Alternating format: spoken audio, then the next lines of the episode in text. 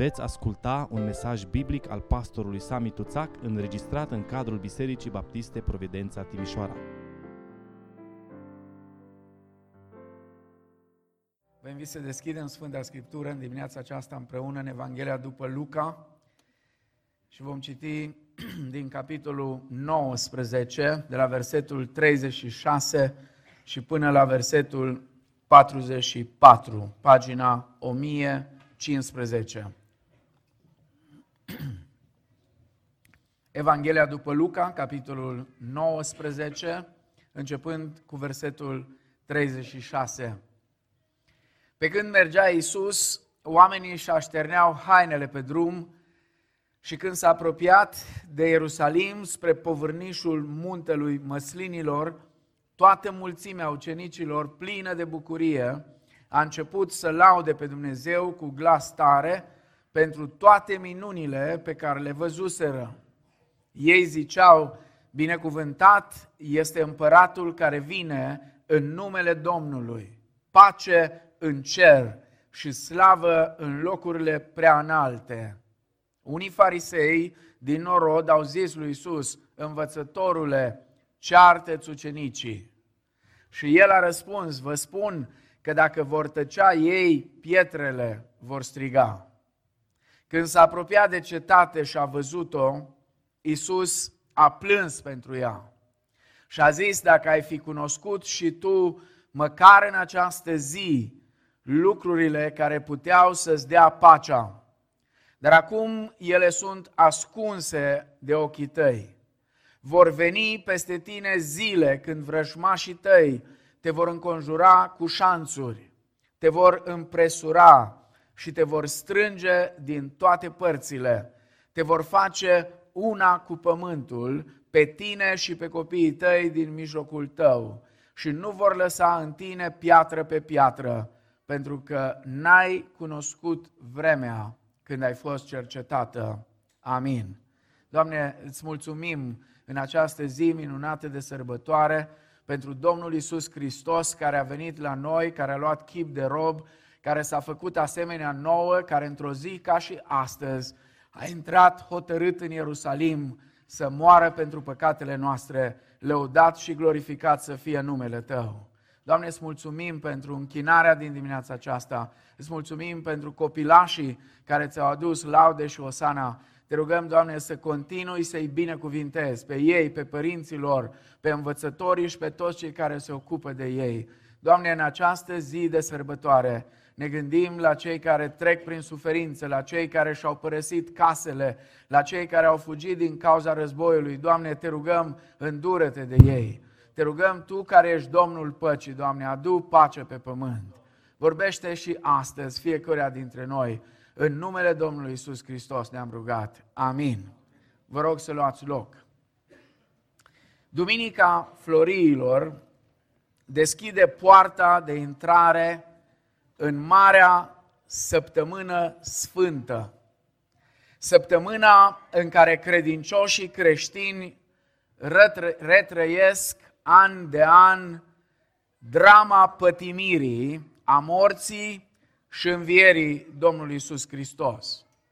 Zilele săptămânii mari sunt zile de har, ce revin an de an în pelerinajul nostru prin istorie și de aceea e posibil să nu percepem îndeajuns că acest timp aduce de fiecare dată un dar nou și extraordinar. În fiecare an Dumnezeu se atinge cu ocazia acestor sărbători într-un mod special de fiecare dintre noi. Nici o altă săptămână nu poate fi egală cu această săptămână pe care creștinii de la început au numit-o săptămâna cea mare și sfântă. Nici o altă săptămână nu o egalează în importanță decât cea a creației cosmice. În prima săptămână a lumii am fost creați de Dumnezeu după chipul și asemănarea sa. În săptămâna patimilor suntem recreați prin răscumpărare, adică restaurați și sfințiți de Fiul lui Dumnezeu care s-a făcut om și a venit și și-a pus cortul printre noi, așa cum spune Ioan. A venit și a locuit împreună cu noi. Sărbătoarea din acest an, 2022, o trăim într-o lume învrăjbită și încleștată până la încrâncenare.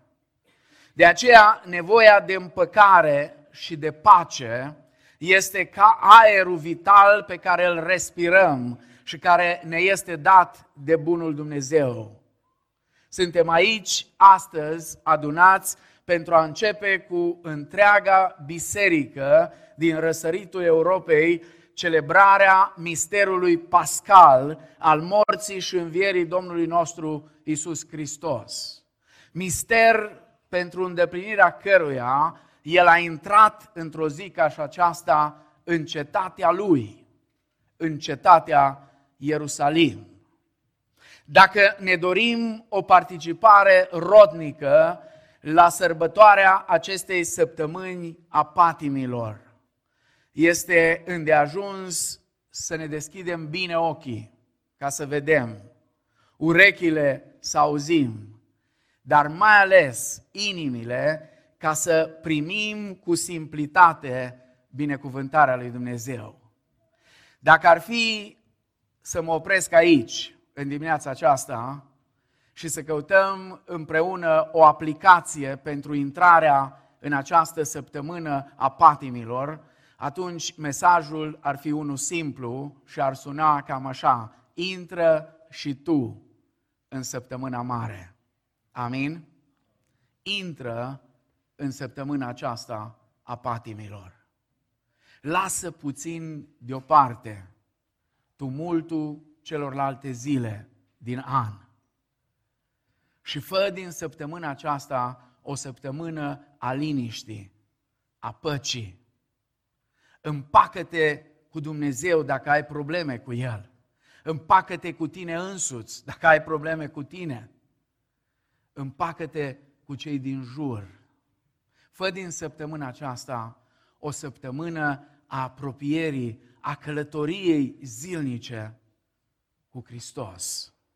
Din ziua intrării în Ierusalim și până în ziua măreață a învierii Lui. Intră și tu în săptămâna mare și sfântă. Luca, cel de-al treilea evanghelist, prezintă drumul Domnului Isus Hristos ca pe o singură urcare din Galileea la Ierusalim pentru sărbătoarea Paștelui. Iar în Luca, capitolul 9, cu versetul 51, Luca notează foarte clar când i-a sosit ceasul. Iisus și-a îndreptat fața hotărât să meargă la Ierusalim. Vreau să înțelegem ceva. Cultura noastră est-europeană este o cultură aparte. Și uneori facem din săptămâna aceasta o săptămână de jale mai mult decât este cazul. Vreau să vă spun ceva, o să mai repet astăzi, poate de mai multe ori. În săptămâna mare, noi nu sărbătorim o victimă neajutorată. În săptămâna mare, noi nu ne amintim de cineva care a pățit-o și n-avea ce să mai facă. În săptămâna mare ne amintim de Fiul lui Dumnezeu care s-a făcut om, ca și noi, dar care atunci când s-a dus la Ierusalim s-a dus hotărât, cu un scop, cu o viziune clară și precisă. Așadar, sigur, există loc de meditație, dar trebuie să existe și loc de bucurie. Pentru că cel care îl sărbătorim este cel care a spus, am fost mort, dar sunt viu. Eu țin cheile morții și ale locuinței morților. Eu sunt Alfa și Omega, cel din tâi și cel de pe urmă. Scopul ultim al acestei urcări înspre Ierusalim a Domnului Isus este oferirea de sine pe cruce. Iar acum, intrând în Ierusalim, era mai aproape ca oricând de împlinirea scopului pentru care venise. Mă gândeam zilele acestea cât de fantastic este Dumnezeul nostru. Atunci când, chiar înainte de a pleca spre Ierusalim, Domnul Isus a vrut ca din nou să reamintească întregului popor pentru ce a venit. Nu s-a dus în casa lui Caiafa. Caiafa era mare preot în anul acela. Nu s-a dus nici în casa lui Ana. Ana era probabil cel mai influent dintre toți saducheii din vremea aceea. Era socru lui Caiafa, era sforarul șef a tot ceea ce mișca acolo. Dacă o să vă uitați la procesul lui Isus, când s-au adunat prima dată să-l condamne, s-au adunat, desigur, în mod ilegal, pentru că Sinedriu nu avea voie să se întrunească decât în sala Sinedriului, dar s-au întâlnit acasă la Ana. Ana, care era sforarul șef. Iisus însă nu s-a dus nici la Ana, nici la Caiafa, nu s-a dus nici măcar în casa lui Nicodim, care era unul din membrii serioși ai Sinedrului, nici în casa lui Iosif din Arimatea, care mai târziu urma să-i facă cadou mormântul în care urma să fie pus. Ci ca să ne demonstreze harul, Iisus s-a dus în casa uneia din cea mai de jos pătură spiritual vorbind, în casa lui Zacheu, nu vameș simplu, ci mai marele vameșilor. Și acolo, în casa lui Zacheu, a spus așa, că fiul omului a venit să caute și să mântuiască ce era pierdut. Fiul omului a venit să caute și să mântuiască ce era pierdut.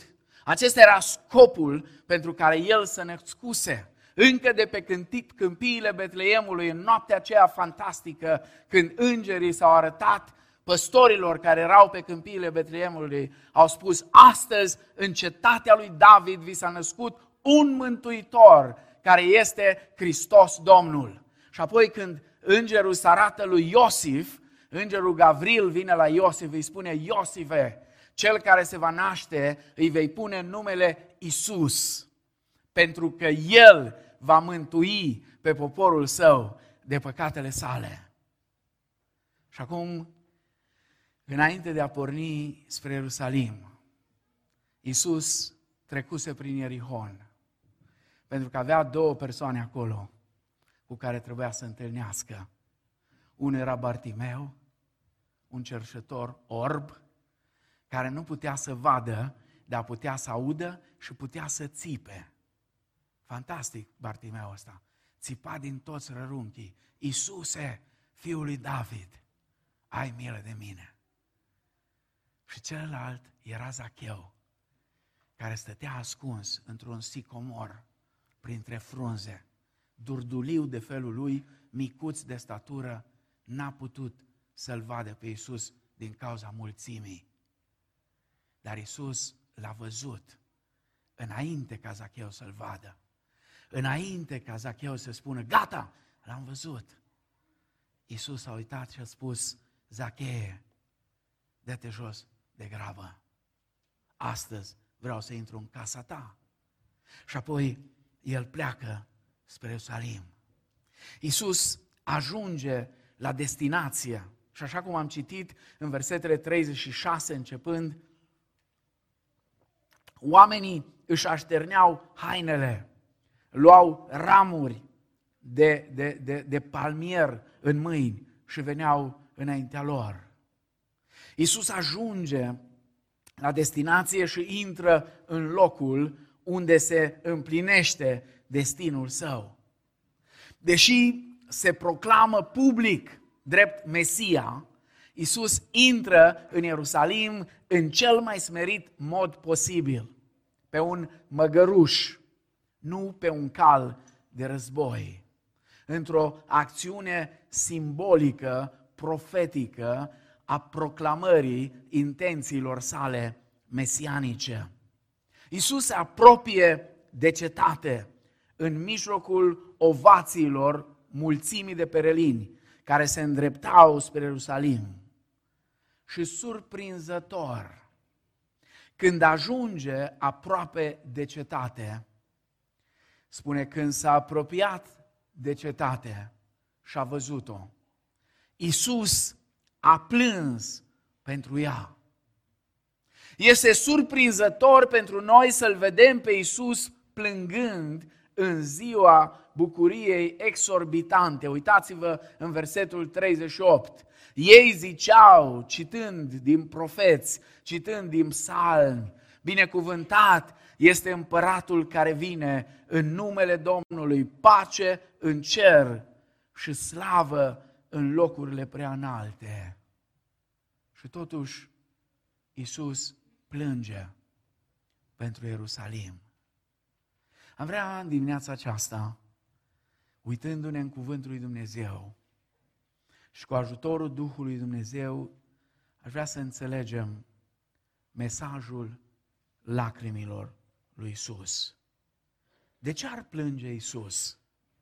În cea mai plină de bucurie zi din viața lui pământească. Sigur, uitându-ne în Scriptură, vom putea observa că sunt alte două situații în care se menționează că Domnul Isus a plâns. Prima este la mormântul lui Lazar. În Ioan capitolul 11, cu versetul 36 spune Isus plângea. A doua este în Ghețimani, unde Domnul Isus plângea și cu lacrimi stătea înaintea Tatălui și se ruga, Luca 22 cu 44, iar în Evrei, capitolul 5, 7 la 8, autorul epistolei către evrei ne explică agonia și durerea acelui timp de rugăciune personală a lui Isus în Ghețimani. În aceste două situații am putea găsi ușor o motivație pentru lacrimile Domnului Isus. În primul caz, Domnul Isus era la mormântul unui prieten bun și era înconjurat de oameni îndurerați. În a doua ocazie, era angajat în rugăciune și în luptă spirituală și în plus era singur. Era singur, în timp ce apostolii, cu excepția lui Iuda, desigur, ăsta veghea, dar ceilalți apostoli toți cad de somn. Și Isus rămâne singur să vegheze și să accepte să bea paharul pătimirilor noastre. Dar acum, când a intrat în Ierusalim, atmosfera era complet diferită. Oamenii strigau, Osana, Osana, binecuvântat este cel ce vine în numele Domnului. După logica noastră, ar fi trebuit ca Domnul Isus să fie încântat, să fie fericit, iar eventualele lacrimi să fie lacrimi de bucurie. Ce ne dezvăluie lacrimile lui Isus însă? Primul rând, lacrimile Domnului Isus dezvăluie nemulțumirea sa.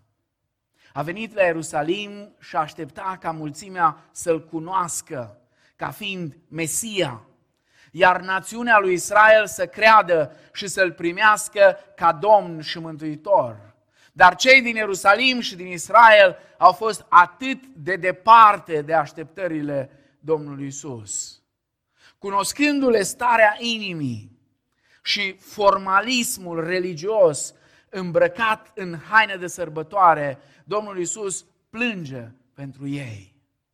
Domnul Isus le vedea inima, Domnul Isus știa ce e acolo, Domnul Isus știa cât de fățarnici sunt unii dintre ei, atât de fățarnici încât în timpul săptămânii patimilor, la un moment dat le spune unora dintre ei, sunteți niște morminte văruite. Matei 27, 23, cu 27. Domnul Isus era îndurerat atât de starea spirituală a lui Israel, dar și de situația în care a găsit templu, locul în care trebuia să se vadă slava lui Dumnezeu și să fie o casă de rugăciune. A ajuns într-o stare de plâns. Iar în Matei, capitolul 21, cu versetul 13, Domnul Iisus spune, casa mea se va numi o casă de rugăciune, dar voi ați făcut din ea o peșteră de tâlhari. În Apocalipsa capitolul 2 și 3. Îl vedem pe Domnul Isus stând în mijlocul bisericilor locale din Asia Mică. Erau șapte biserici. Stătea în mijlocul lor, îmbrăcat cu o haină lungă până la picioare, încins cu un brâu de aur. Și ochii lui, ca para focului, se uitau și evaluau. Evalua biserică după biserică. Și evaluarea lui întotdeauna este una obiectivă, nu subiectivă ca și a noastră, nu determinată ca și a noastră de per, uh, uh, uh, tot felul de preconcepții care ne limitează adesea gândirea și ne obturează perspectiva. Iisus privește și apreciază ceea ce este de apreciat și mustră ceea ce este de mustrat. Evaluarea ultimei dintre cele șapte biserici este una cumplită. Spune, știu faptele tale, că nu ești nici rece, nici în clocot. O, dacă ai fi rece sau în clocot, dar fiindcă ești căldicel, nici rece, nici în clocot, am să te vărs din gura mea. Pentru că zi sunt bogat, m-am îmbogățit și nu duc lipsă de nimic și nu știi că ești ticălos, nenorocit, sărac, orb și gol, te sfătuiesc să cumperi de la mine aur curățit prin foc ca să te îmbogățești și haine albe ca să te îmbraci cu ele și să nu ți se vadă rușinea goliciunii tale și doctorie pentru ochi ca să-ți ungi ochii și să vezi. O evaluare dură pe care Domnul Isus o face acestei biserici. Dacă Domnul Isus ar evalua astăzi, în această zi de sărbătoare a florilor, dacă oricum El ne evaluează în permanență, dar dacă astăzi Domnul nostru ar evalua templul inimii tale, s-ar bucura de ce ar găsi acolo? Dacă ar evalua astăzi comunitatea Bisericii Providența, ce ar găsi? Ce ar găsi? Dacă astăzi Domnul Isus ar veni aici, așa ca în mijlocul bisericilor din Apocalipsa, și ne-ar evalua ca și comunitate de credincioși, ce ar găsi? Vă spun exact ce ar găsi. Ar găsi exact ceea ce este în inima mea și în inima ta și în inima fiecăruia dintre noi. N-ar putea găsi altceva pentru că El nu s-ar uita la hainele noastre frumoase de sărbătoare, nici la entuziasmul nostru exterior, ci El s-ar uita în inimile noastre și ar găsi exact ceea ce este în inimile noastre. De aceea, îndemnul meu în dimineața asta pentru fiecare dintre voi este fii pregătit să-i ofer lui Isus ceea ce îi va aduce bucurie, și anume inima ta curată. Pentru că Scriptura spune, fericiți sau binecuvântați sunt cei cu inima curată, căci ei vor vedea pe Dumnezeu. Amin. În al doilea rând, lacrimile Domnului Isus dezvăluie cunoașterea sa. Versetul 42 spune, și a zis, dacă ai fi cunoscut și tu, măcar în această zi, lucrurile care puteau să-ți dea pacea, dar acum ele sunt ascunse de ochii tăi. Și apoi în versetul 44, în ultima parte, spune, pentru că n-ai cunoscut vremea când ai fost cercetată. Lacrimile Domnului Iisus dezvăluie cunoașterea sa pentru cei din neamul lui Israel. Venirea Domnului Isus în Ierusalim, în acea zi specială, a însemnat o vreme a cercetării. Dumnezeu le vorbise, cum spune autorul epistolei către evrei, în multe feluri și în multe rânduri, prin proroci, prin scripturi, în toate felurile. Și acum Domnul Isus spune, dar la sfârșitul acestor zile ne-a vorbit prin Fiul.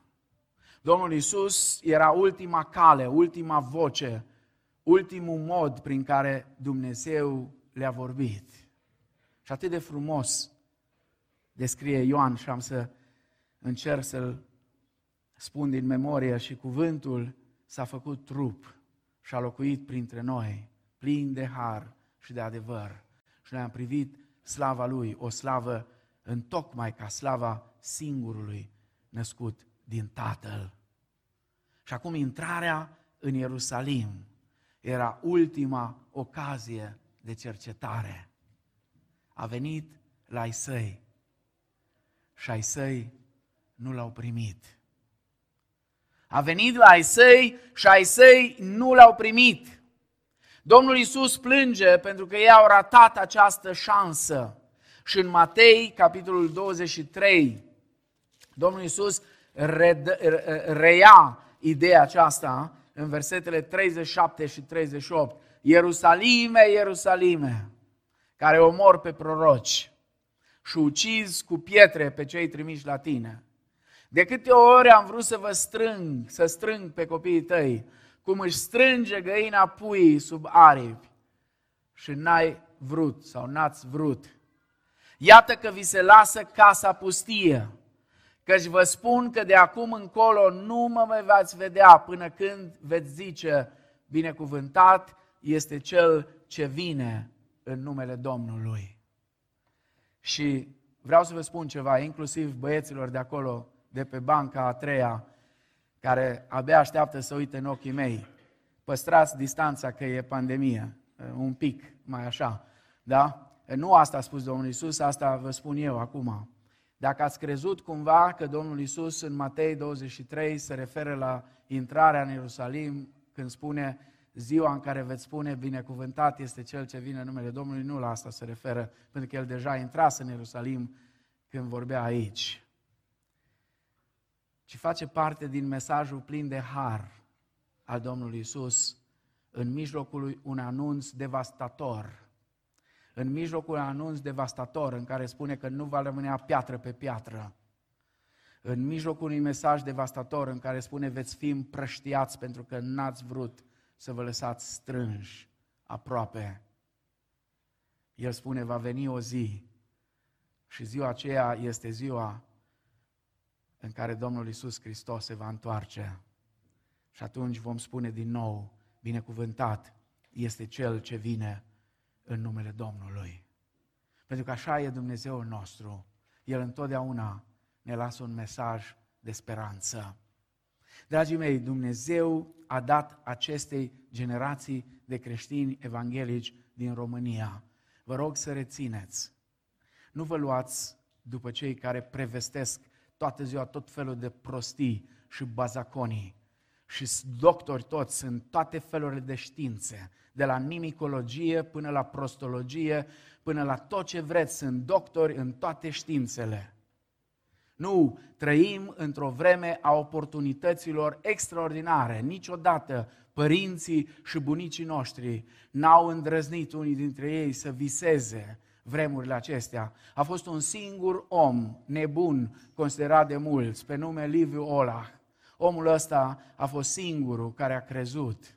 A fost singurul care a profețit și a spus că într-o zi în România va fi libertate. Asta cu zeci de ani înainte ca unii din voi să vă nașteți.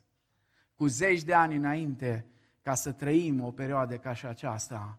Omul acesta a profețit din partea lui Dumnezeu că în România va fi libertate, că se va vesti Evanghelia pe stadioane, în săli de cultură, că va fi uh, uh, uh, la radio, la televiziune, că Dumnezeu va aduce niște oportunități extraordinare și care cum îl auzeau că vorbea, se îndepărtau de el, că Liviu e nebun și mai bine să stai deoparte, că dacă nu te ia securitatea, dacă cumva ai stat prea aproape de Liviu, a fost el singur și poate alții câțiva care credeau, dar n-aveau curajul să o exprime, cum a exprimat-o el. Vă rog să rețineți, nu vă ascundeți după deget, după deget. Generația voastră nu este uh, o generație uh, cum au fost părinții sau bunicii voștri. Oamenii aceia au suferit, oamenii aceia au fost abuzați spiritual și psihic aproape în fiecare zi. Unii dintre ei fizic, unii au fost duși la canal, alții au fost băgați în închisori, unii au stat cu ani în închisori.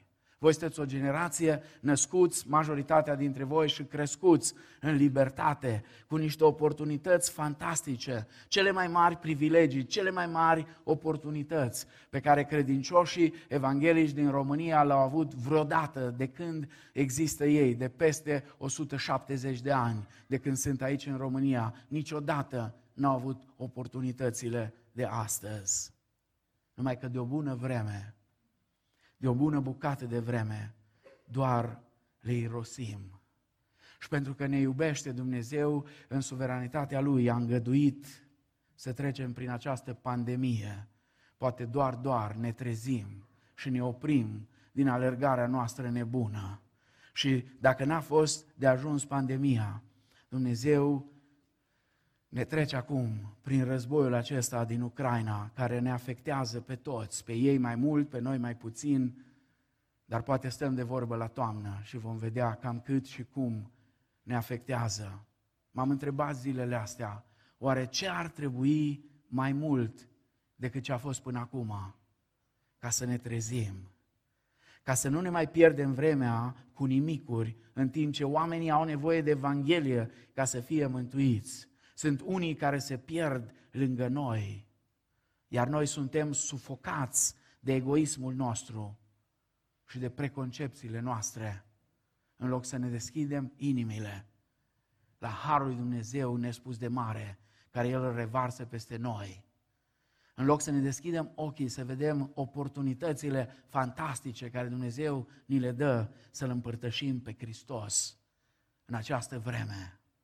Oricum, oricum pot să zic că toți care zic ce vor să-și facă toate calculele, Hristos nu va veni până atunci când Evanghelia aceasta împărăției va fi propovăduită în toată lumea ca să slujească de mărturie tuturor oamenilor. Atunci va veni sfârșitul. Dacă nu veți vrea voi, nu vom vrea noi să facem asta, Dumnezeu va găsi pe alții. Dumnezeu va scoate pe alții și El își va duce la îndeplinire lucrarea. Dumnezeu lucrează întotdeauna cu aceia care văd exact unde se mișcă Duhul lui Dumnezeu în lume și unde face lucrarea Lui. În al treilea rând, lucrările, ă, lacrimile Domnului Isus dezvăluie durerea sa. Vor veni peste tine zile, o spune cu durere. L-am văzut ieri sau astăzi pe unul care făcea un coment pe o rețea de socializare cu așa o satisfacție despre ziua când toate vor arde. Vor arde.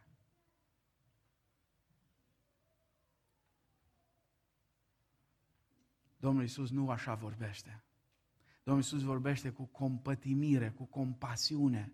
Vor veni peste tine zile când vrăjmașii tăi te vor înconjura cu șanțuri te vor împresura și te vor strânge din toate părțile. Domnul Iisus se uita și vedea ziua aceea pe care n-au crezut evreii că vor mai trăi vreodată. Când se cântărea găinațul de găină și se împărțea între unii și alții, ca când, când mamele își fierbeau copiii și spuneau astăzi îl fierbem pe al tău și mâine îl fierbem pe al meu și mâncăm ca să nu murim. Au crezut că niciodată nu vor mai trece prin zilele acelea, dar zilele acelea au venit când generalul Titus a înconjurat cetatea și a ținut-o ani de zile sub asediu, până când a doborât-o și a ras tot și n-a rămas piatră pe piatră, cu toate ordinele pe care Titus le-a dat să nu se atingă de templu. Un soldat a luat o torță aprinsă și a aruncat-o pe fereastră direct în templu și pentru că toate pietrele erau poleite cu aur, aurul a început să se topească. Și poate unii știți, poate unii nu știți, poate ați citit despre căutătorii de aur. Aurul are totdeauna în el un fel de blestem. Când alergi după el, nu te mai poți opri. Și când au văzut soldații cum curge aurul printre pietre, nu s-au mai putut opri. Și au scos pumnalele și cu pumnalele au scos piatră după piatră ca să radă aurul. De fapt, ca să împlinească cuvântul pe care Hristos îl spusese. Nu vor lăsa în tine piatră pe piatră, pentru că n-ai cunoscut vremea când ai fost cercetată. Fiul lui Dumnezeu cunoștea nu numai ce se ascunde sub haina lor de sărbătoare, ci și contextul acestor evenimente și viitorul lor. Dragii mei, El știe și astăzi ce ascuns tu sau eu sub hainele de sărbătoare. El știe durerea ta, știe problemele tale, frustrările tale, frământările tale, întrebările tale. E un cântec așa de frumos, spune, El știe durerea, ruga ascunsă în noapte, căci în palmele sale ești săpat pentru veci. El știe tot ce e acolo, dar știe și păcatul tău, și ipocrizia ta, și ruina ta spirituală, tot. Pentru cei din Israel, din cauza necredinței lor și pentru că l-au respins pe Isus, urma un viitor sumbru. Ierusalimul, cum spuneam, urma să fie cucerit, templul dărâmat, poporul dus în robie și risipiți până la marginea pământului. Domnul Isus vedea anii 70, vedea ce a urmat după, vedea Holocaustul cu milioane de evrei omorâți, vedea toată durerea aceasta și știind ce va urma, el nu condamnă, ci plânge. El plânge. De ce plânge? Pentru că viitorul celor fără Dumnezeu, viitorul celor care îl resping pe Isus, nu înseamnă nimic altceva decât robie, împrăștiere și moarte. Poate crezi cumva că pentru tine poate fi altfel. Nu te înșela singur. Cei care îl resping pe Isus sunt într-o situație de plâns și așteaptă un viitor groasnic. Pentru că în afara împărăției lui Dumnezeu, tot ceea ce rămâne în viitor, când împărăția lui Dumnezeu se va instaura în toată deplinătatea ei, dacă nu ești parte din ea, tot ce rămâne este plânsul și scrâșnirea dinților. Un loc unde viermele conștiinței nu doarme și focul nu se stinge niciodată. De aceea Iisus plângea, pentru că vedea durerea, vedea suferința, vedea dezastru care urma. Și în final, în al patrulea rând, lacrimile Domnului Iisus dezvăluie inima Lui inima lui plină de dragoste. Observați, vă rog, în, în toată săptămâna patimilor. Iisus nu plânge pentru sine. Iisus nu s-a plâns de lucrurile care i s-au întâmplat. El a plâns pentru alții. Și chiar atunci când își ducea crucea și erau niște femei care se băteau cu pumni în piept după obiceiul oriental și țipau. S-a întors înspre ele și le-a spus, fiice Ierusalimului, nu mă plângeți pe mine, plângeți-vă pe voi și pe copiii voștri. Nu mă plângeți pe mine. Iisus nu este nepăsător sau indiferent față de ființa umană starea în care omul a ajuns și viitorul care îl așteaptă l-au îndurerat pe Fiul lui Dumnezeu, care a plâns pentru popor, mai mult decât pentru zidurile cetății, a plâns pentru poporul cetății. Ce mare dragoste!